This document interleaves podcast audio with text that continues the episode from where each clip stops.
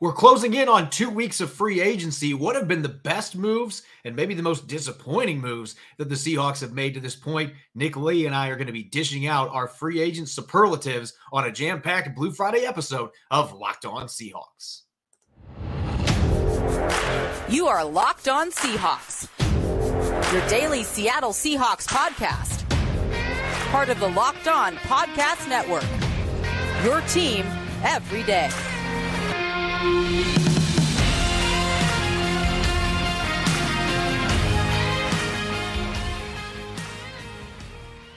Greetings, 12s. This is Corbin Smith, your host for Locked On Seahawks. Joining me for our Blue Friday episode, my co host, Nick Lee.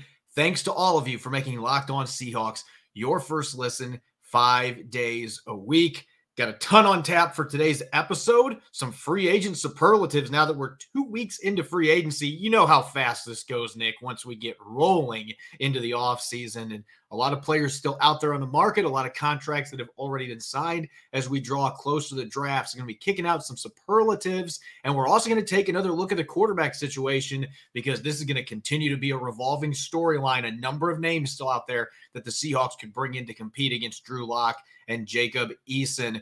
Now, for your lead story here on Locked On Seahawks. Speaking of the quarterback situation, it's been nearly three weeks since the Seahawks sent shockwaves throughout the NFL by trading Russell Wilson to the Denver Broncos for a king's ransom of draft picks and three veteran players. And over the past few weeks, we've seen some opinions from former players trickle in, and most players seemed like they weren't very surprised by this trade. And with all the speculation and rumors that were out there, maybe none of us should have been surprised. There really was fire, not just smoke. There was legitimate fire. Russell Wilson wanted out, and he was able to make it happen here this month, going to the Denver Broncos. KJ Wright being the latest yesterday, saying that he and Pete Carroll were not seeing eye to eye, so he was not surprised at all that the two team that the two parties split up.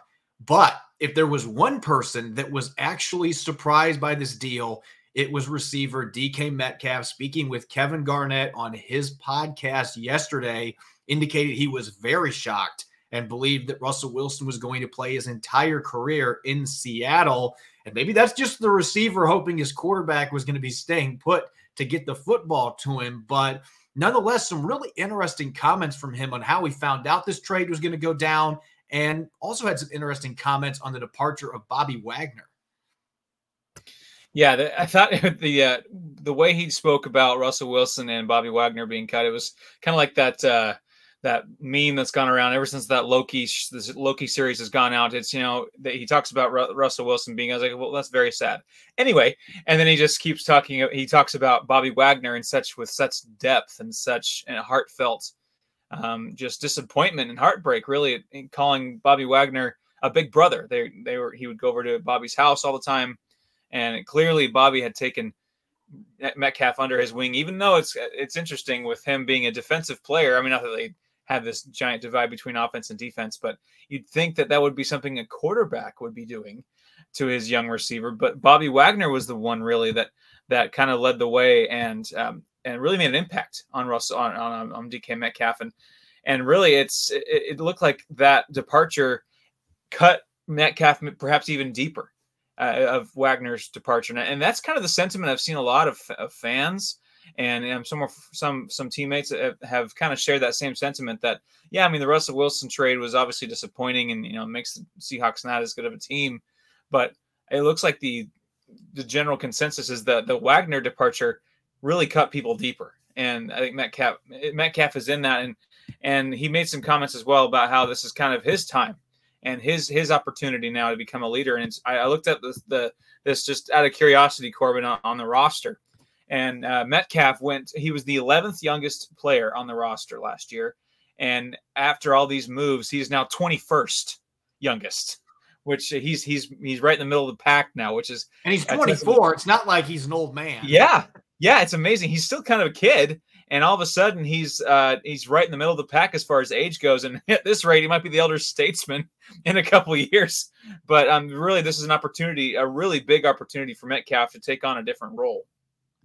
It's interesting that you mentioned the different perspectives when it came to Wilson and Wagner. Now, I'm not looking to stir anything up by saying this because Russell Wilson and DK Metcalf, I don't think that there were bad vibes between them. That is not what I am saying at all. I mean, Metcalf used to go out to Southern California to work out with Wilson during the offseason. And so I don't think that they had a bad relationship. I think that they were fairly close. But it was very obvious with the way he spoke yesterday, at least to me. And I think you would agree based on what you just said that Bobby Wagner's departure hurt him much more than Russell Wilson leaving, even though he said he was shocked and, you know, getting the call while he was doing a Gatorade photo shoot the morning the trade was announced. He was told about an hour before the news broke by a personnel director that this is maybe going to happen. So he got the heads up, and then it, does happen. It just all in a matter of an hour. Very quick move there. So he was shell shocked by that. But I think, like the rest of his teammates, I mean, everybody knew these rumors were out there. And, you know, I'll admit it, I didn't think a trade was going to happen because I didn't think that the right deal was out there. And that included the Denver Broncos. I did not envision the Seahawks just trading him just to trade him. And they obviously got a pretty nice package back considering the circumstances. But I mean, teammates knew. They knew that Russell Wilson was not happy in Seattle anymore. And there have been plenty of murmurs out there about players saying that he checked out. I don't know how much accuracy there is to that. I think the way that he played at times in the second half suggests that may have been the case. But the other thing is when you look at his chemistry with DK Metcalf, they just they weren't in sync last year. They had the three touchdown game towards the end of the season, but you take that out of the equation and it just felt like there were so many receptions and so many yards left in the field with Russell Wilson not able to get the ball to his star receiver. When Geno Smith was in, Geno Smith could get the football to him. It seemed like the chemistry was better. So there were some people that wondered if if Metcalf wanted Geno Smith out there instead.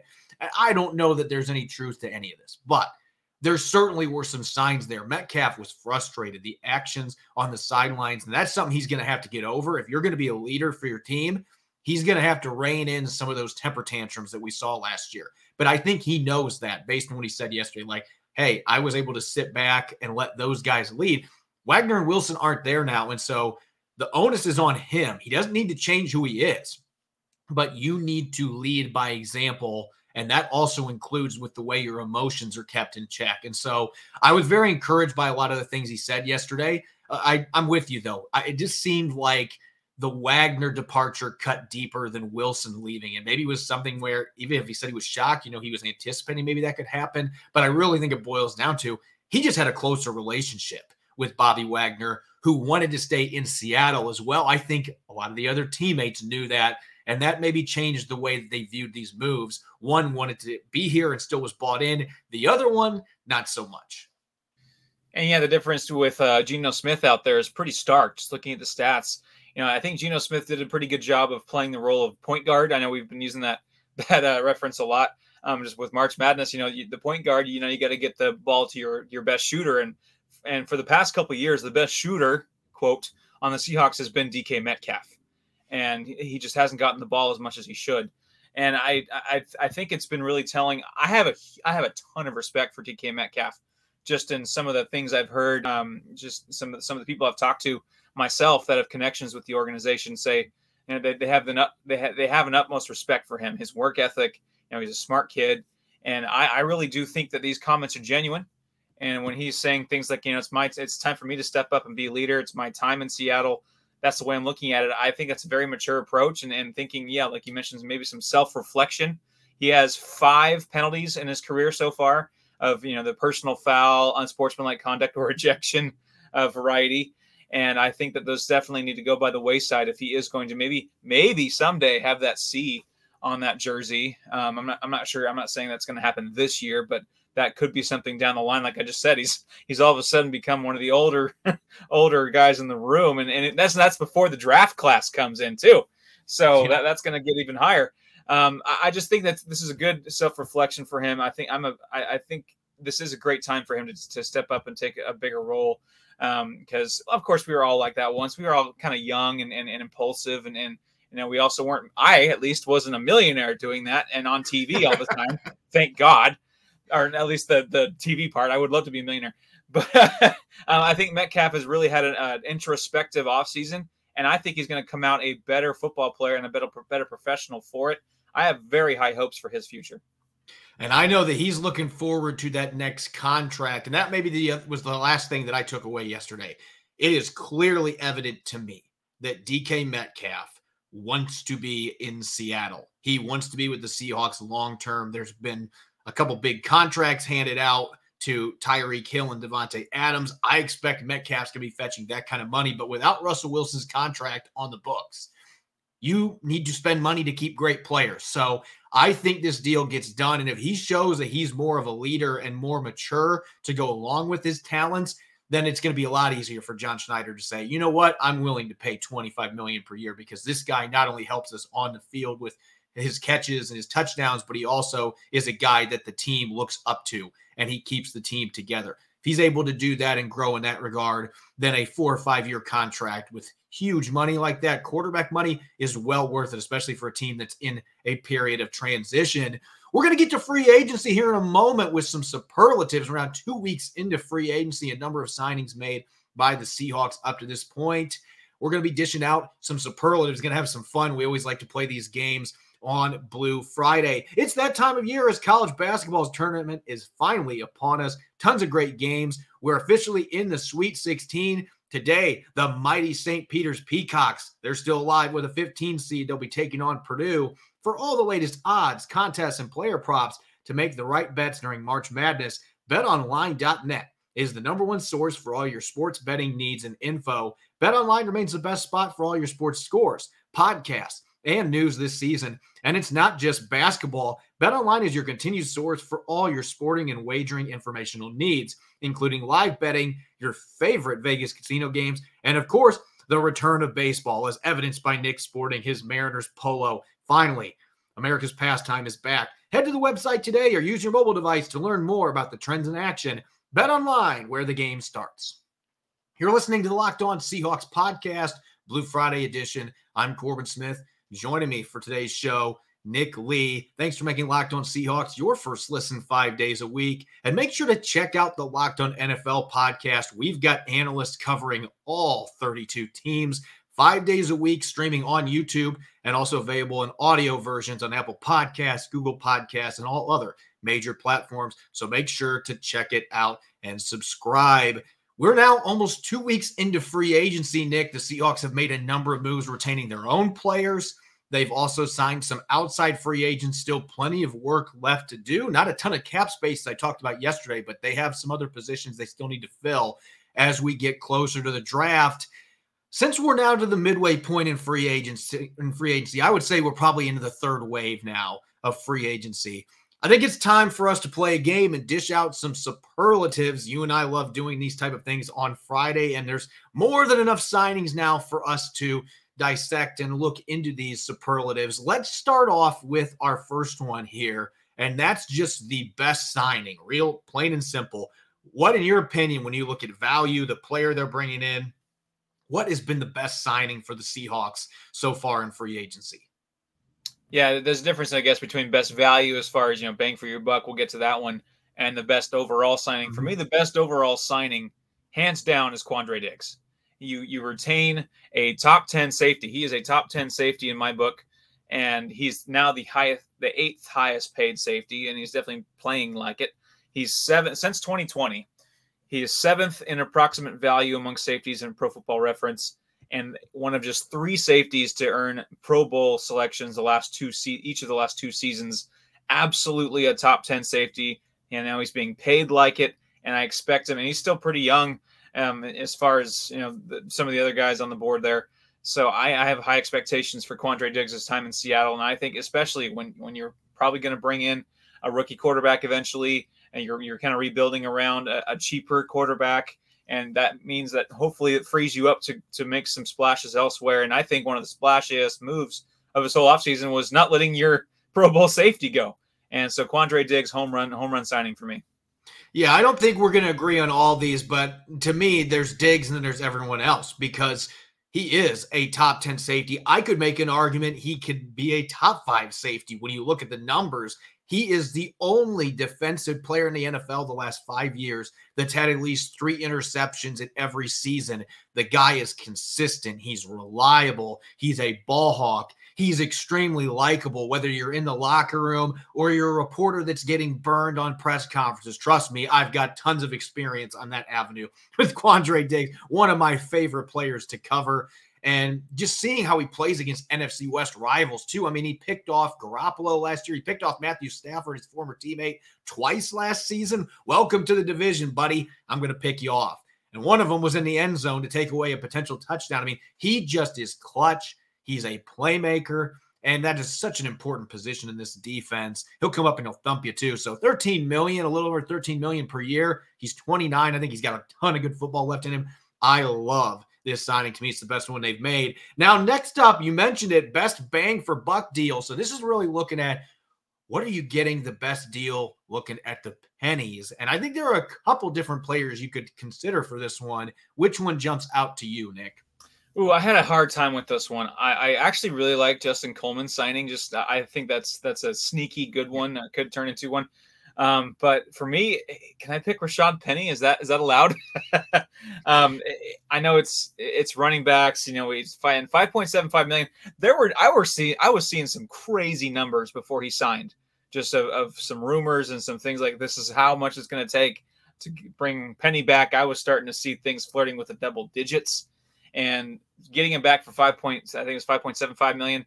He is. He, I mean, straight up, last five weeks of the year, he was the number one running back in the NFL. He was. Yep. And right now he's being paid like the uh, 18th best. so he's uh, that's a value pick right there. And guys like uh, Chase Edmonds, Kareem Hunt, James Conner, Melvin Gordon, those guys are making more money than, than Rashad Penny this year. And for a good stretch of the last part of the year, he was better than every single one of those guys. So if you're getting that Rashad Penny, I'm kind of taking it from that angle. If you're getting the Rashad Penny of, you know, December, late, you know, late November, December, that is an absolute steal. I'm going to go on the defensive side of the football. I actually considered Penny, but I think that the best contract that Seattle signed from a value perspective was actually Sidney Jones. One year for $3.6 million. And the way that he played the last six or seven weeks last season, if you can bottle that up, he's only 26. We know that he was a surefire first round pick until he ended up injuring his Achilles in Washington's pro day several years back. He had a lot of injury issues. That's the one thing that you worry about his durability. But he showed toughness last year that I had not seen from him as a tackler. He was coming up and sticking people, 66 tackles for the Seahawks last year.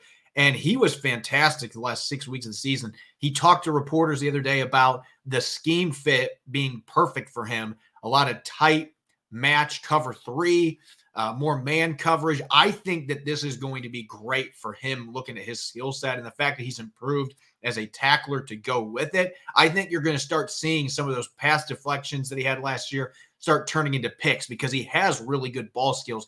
Just didn't get many opportunities to show that last year in regard to interceptions. I think he starts getting them with some of these scheme shifts that we're going to see.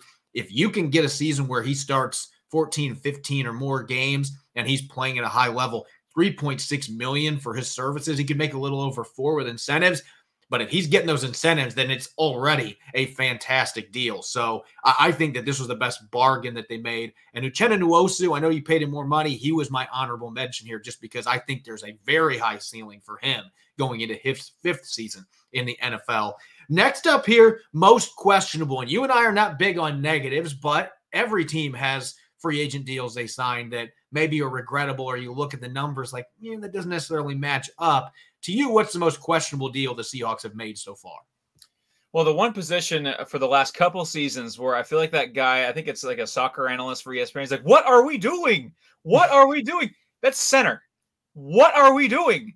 And the center is maybe it's because I'm biased as a former center myself, but like it's such an important position.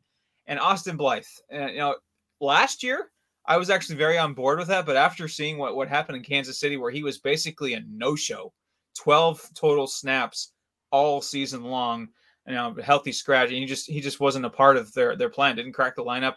Um, I, I, I soured pretty quickly on him as a possible uh, situation at center. So really, right now, your centers are Austin Blythe and Kyle Fuller. And I mean, just what are we doing? I, I I'm I'm I was disappointed. You know, you I know guys like Ben Jones, Ryan Jensen went back to the teams that they had previously were going to leave um, for for various reasons. One being, you know, Tom Brady was back. I think everyone's kind of jumping back on the uh, pirate ship there in Tampa. But uh, I, I just there, there's there were some options at center and still are actually technically Matt Paradis. Uh, Matt Paradis was a guy I have my eye on who's at least serve uh, you know marginally better than what the Seahawks currently have at, at center. So my biggest disappointment is is is twofold as the Austin Blythe signing and also just the lack of of impact and in, in or sorry the questionable is the most the just I'm questioning the Seahawks plan at center. I have to go to the tight end position, and I it's not bashing Will Dissly at all because I think Will Dissly is a very solid tight end. And I could maybe make the argument that he's a top 15 tight end who has not been used properly in the passing game. We know what he did with the in, before the injuries his first two years. He is capable of being a contributor in the passing game. He is a very solid blocker. With that being said, three years for $24 million, that left me scratching my bald head a little bit. Not because I don't like the player. I just am looking at the amount of money there. Now, they're protected after the first two years. If it doesn't work out, and they can get out from under this deal. But I mean, he's got a nine plus million dollar cap hit in 2023. That is a top 10 tight end cap hit.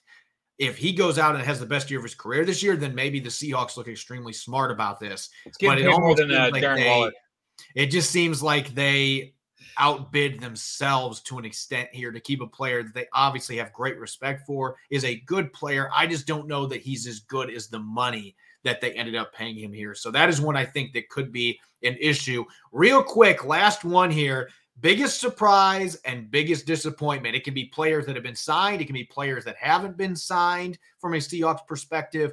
What have been the biggest surprises and disappointments for you during this first two weeks of free agency? Well, I'll go with uh, one positive, one negative for surprise, and and that one, like I mentioned, is that center just with the lack of real impact and offensive line really. And I guess I'm going to cheat and kind of do both of those. The biggest disappointment and the biggest surprise has been the the lack of of true talent um, and bringing in at at tackle. You know, Duane Brown. Where the heck where the heck's Duane Brown? And at center, I mean, you the, probably the you know the two most important positions on the offensive line, center and left tackle. And right now, the depth chart, I believe, it shows Stone Stone Forsythe in there. And then you got Jake Curhan at, at the other tackle spot. You know, he, has got some upside too, but certainly with, with, with especially with a new quarterback, most likely, or a, a younger quarterback at, at, at any rate, um, and coming in, you, you want to have at least a little bit protection, and I'm a little worried about that. So definitely, my my biggest surprise and disappointment are both twofold in their plans and their lack of of impact signings at center and tackle. And then my biggest surprise, as far as positive goes, was Quinton Jefferson. I, I, I, was I saw that on my phone. I, I, was out and about running errands or something like that, and I said that I see the uh, I, I subscribe to a few writers uh, and you know yourself on Twitter and also uh, you know like Ian Rapoport and those guys, and I see that Quinn Jefferson's back. I'm like oh, like that got me a little excited. Like hey, yeah, I, I like I like them a lot. And not only that, um, I, I didn't see a reunion happening, but he's coming off of one of the better years of his career. Mm-hmm. Career high four and a half sacks, career high 25 pressures, career high 16 quarterback hits, and a, a very solid year in Vegas. And if he can kind of summon that and bring it back to Seattle, hopefully uh, it's a positive reunion with everybody and getting that kind of production from the middle of your defensive line. That's that's a big, that's a sneaky good signing. So I, I'm always I was surprised to to see him back, but I'm very glad he is. He's had at least 30 pressures each of the past four seasons, according to Pro Football Focus. He had 50 last year. He is a very underrated interior rusher. He's not going to get a ton of sacks, but he's going to turn up the heat. And Seattle just needs guys that can do that in general. So I liked that move. That was one I considered for this. But for me, the biggest surprise is that they haven't brought back Duane Brown everything that I have been told, and this includes the player himself. He wanted to come back. Now, maybe Russell Wilson not being here anymore has changed that, but it doesn't look like there's much of a market for the soon to be 37 year old tackle. I think he's still got enough left in the tank to start a couple more years. He played really well the last eight games last year. After they changed centers, I, I really think that that impacted his game tremendously moving back to Ethan Pocic. But I'm just surprised that they haven't done anything there. And now they don't have a ton of cap space to be able to bring him back. So who knows that we'll see Brown back in town, but he hasn't signed with anybody yet. That's been a surprise for me. Biggest disappointment, I really wanted DJ Reed back. you look at what he did last year. He's 25 years old. He's got the athleticism to be a really good man cover corner. He's feisty. He comes up and he hits people. He checked off everything for the Seahawks, except he's five nine and doesn't have very long arms. But he checked off every other box they're looking for at corner. And maybe $11 million per year is a bit more than the Seahawks really wanted to pay him. But I think that he earned that money. I mean, he had numbers that were very similar to all four corners that were all pro selections last year. He didn't give up a touchdown after week four. And again, he's 25. He's an ascending player. I wanted to keep both him and Sidney Jones. And with the contract that Will Dissly was given, a couple of the other moves they've made, I feel like some of that money could have been given to try to bring back DJ Reed. I think that could, in the long run, be the move that they regret not making. The most regrettable move for this offseason, maybe aside, you know, we'll see what happens with, you know, trading Russell Wilson. But uh, DJ Reed, letting him go, I think that's one that could come back to potentially bite the Seahawks in the long run. Real quick, I'm just going to throw one other award in here. Just made this one up. The best glad we didn't do it move. And that would be Deshaun Watson. I think you and I would both agree on that one. The press conference with the Browns today. Um, yeah, so I'm going to leave it at that. Our listeners can go check it out. But so um. The Seahawks were linked to him for a short while, and then he apparently rejected the Seahawks. My opinion, I'm so thankful that he did. Thanks, Deshaun. And, uh, yeah, yeah, he's a great player, but uh, I'm glad the Seahawks are not, you know, running that circus at the VMAC right now. That would be something else. All right, moving away from free agency here. When we return next segment, we're going to be taking a look at the quarterback position because, yes, I know we've talked about it a bunch, but there are still a ton of question marks there with Russell Wilson no longer being in the mix. Geno Smith still unsigned. And there are a number of names out there that could be options for the Seahawks as we continue in the offseason. Just like the quarterback position for the Seahawks, if you're looking for options for your pre workout snack, you got to always roll with Built Bar. If you haven't tried Built Bar Puffs yet, you are missing out. 100% chocolate. It's basically a marshmallow on steroids covered in chocolate. Delicious. It doesn't taste like a protein bar. Amazing flavors, including churro and banana cream pie. That's my personal favorite. I'll eat an entire box in one sitting, and I'm not afraid to admit it. Built bars have less than 200 calories, only a few net carbs, and 17 grams of protein to give me everything that I need before I go out to lift weights. Or in the last week, when I started running sprints to train for the Seahawks media combine, you name it.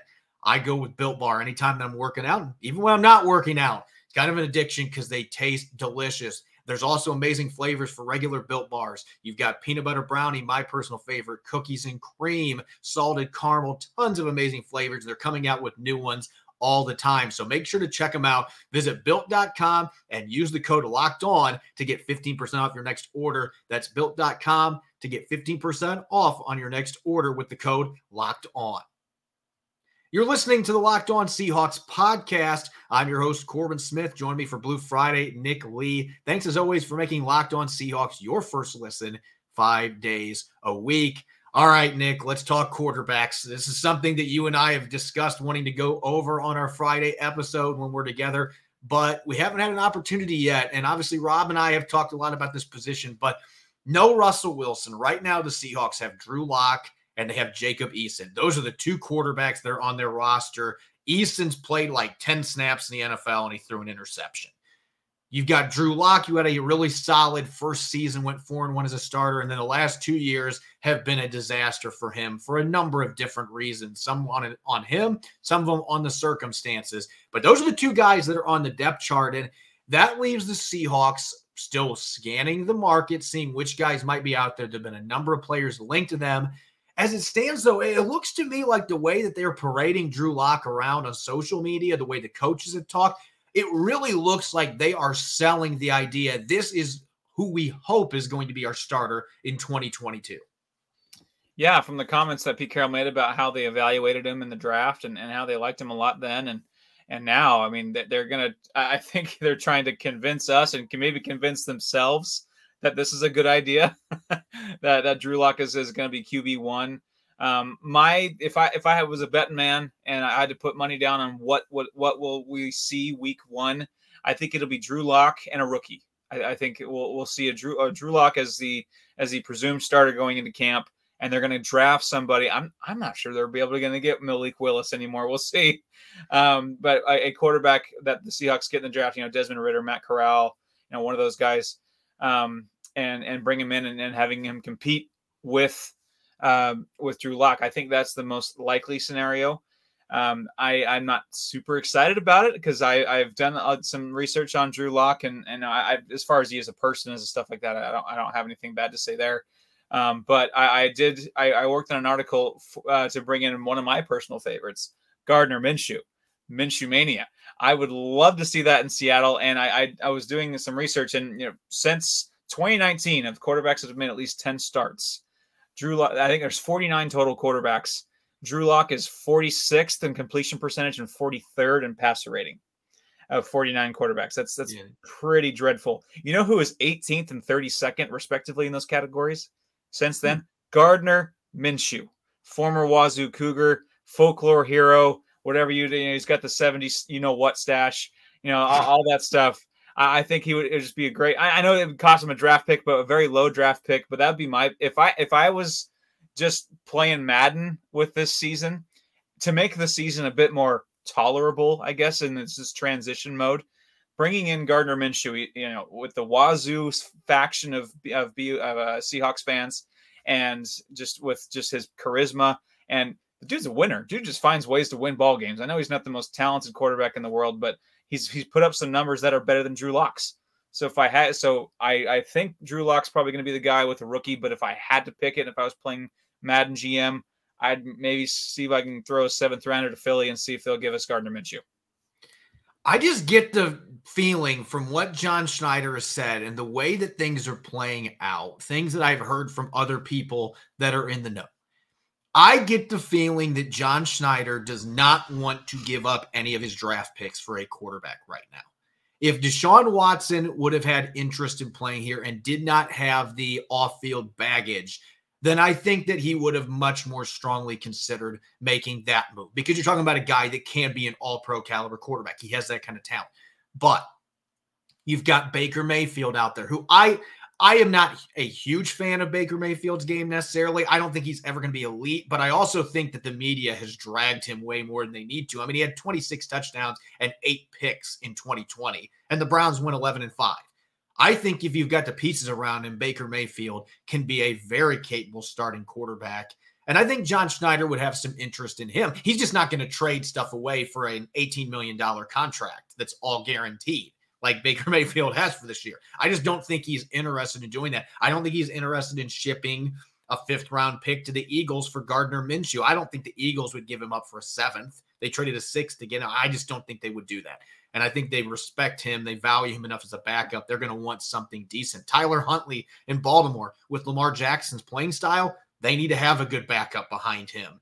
And so I don't think you'd be able to get him without giving up a fairly high draft pick. I just don't see John Schneider being interested in that. He wants his picks so that he can accelerate the rebuild, the reload, if they want to use that word, of this football team, which leads me to the other couple guys that are out there. If Baker Mayfield gets cut by the Browns, I predict he ends up in Seattle. I think John Schneider will be jumping on that immediately because I think he likes Mayfield. He just doesn't love him enough to be like, oh, hey, Cleveland, who has no leverage, here's a fourth round pick for him. They're not going to do that. They're going to hope that Cleveland gets in a desperate situation and they're like, we don't want him holding a clipboard and being a distraction. So we're going to cut him. That leaves the other two names here. If you don't end up with Mayfield, Geno Smith, you know, Pete Carroll the other day on a couple of interviews with ESPN and with KJR, he made it sound like Geno Smith was already on this team, even though he's not signed. That's the way that I interpreted it. So going off what you said, I could see Drew Lock, Geno Smith, and a rookie all competing, and then Jacob Eason. I mean, you don't have a franchise quarterback, so let four of them go to town. It's all about competition with Pete Carroll, so why not? And going off of that, if Geno Smith's not your guy, he obviously had the DUI at the end of the season. That was not a good look. Maybe the Seahawks are willing to overlook that at this point because they do like Geno Smith. But you've got Colin Kaepernick waiting in the wings as well. And he was in Seattle two days ago working out with Aaron Fuller. He was throwing passes to Tyler Lockett last month. I think he looks like he's in fantastic shape. He can still sling the football. And I've seen some people like he's doing it against air. I don't care. I can tell what arm strength is. He can still fling that thing in there. He can still spin that pigskin. So, you know, Seattle, Pete Carroll's talked about how much he likes Colin Kaepernick and their interest for five years. Put your money where your mouth is. I'm not advocating for him to be your starter in week one. If he if he comes in and he wins the job, then that's awesome. I'm not advocating that, but I'm saying give the guy an opportunity, at least an organized workout in front of you with some receivers.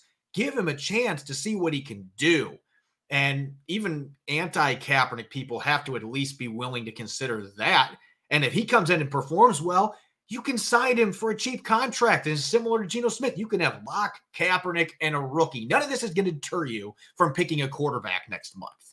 And so I think the Seahawks have a lot of flexibility. They have a lot of options here at the same time, uh, none of them are sure things. Do you know if any of these guys can be franchise quarterbacks? Rookies, you certainly don't know that with. And so there's intrigue, but it's also terrifying as a fan because you feel like I'm in cur- uh, and I'm in quarterback purgatory, and you don't know when you're going to get out of it. The '90s reminded us that it can take a decade or more to get out of that situation.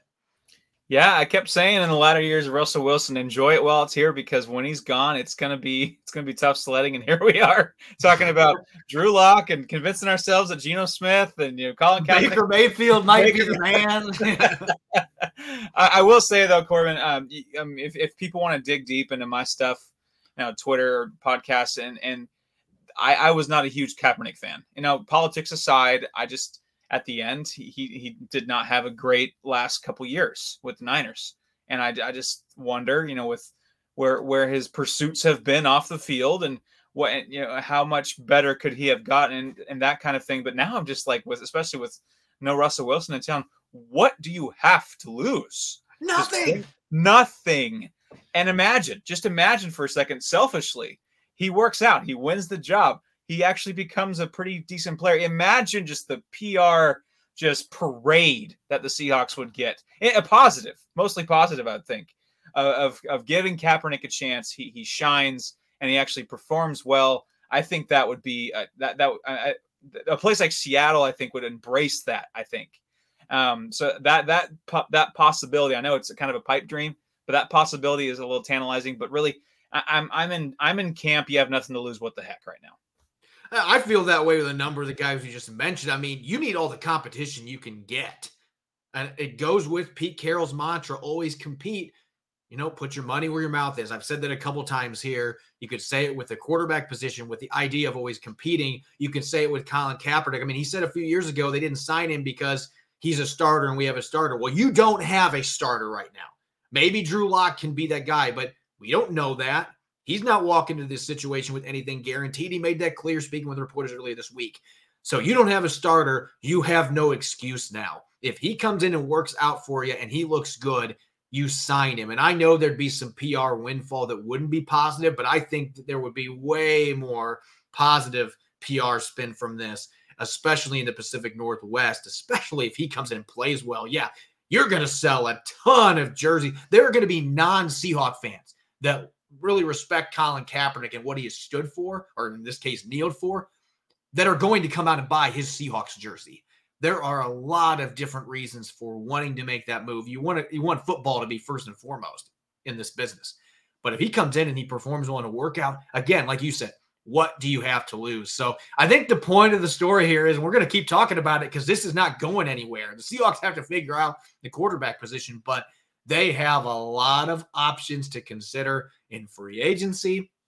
They've got the draft coming up. They have a number of quarterbacks to consider in early rounds. Maybe they go with a later round guy that's more of a developmental player. We don't know what John Schneider and Pete Carroll are going to opt to do. But the one thing we do know is they have a lot of different avenues that they can go down And as they try to piece this roster around whoever the quarterback is going to be.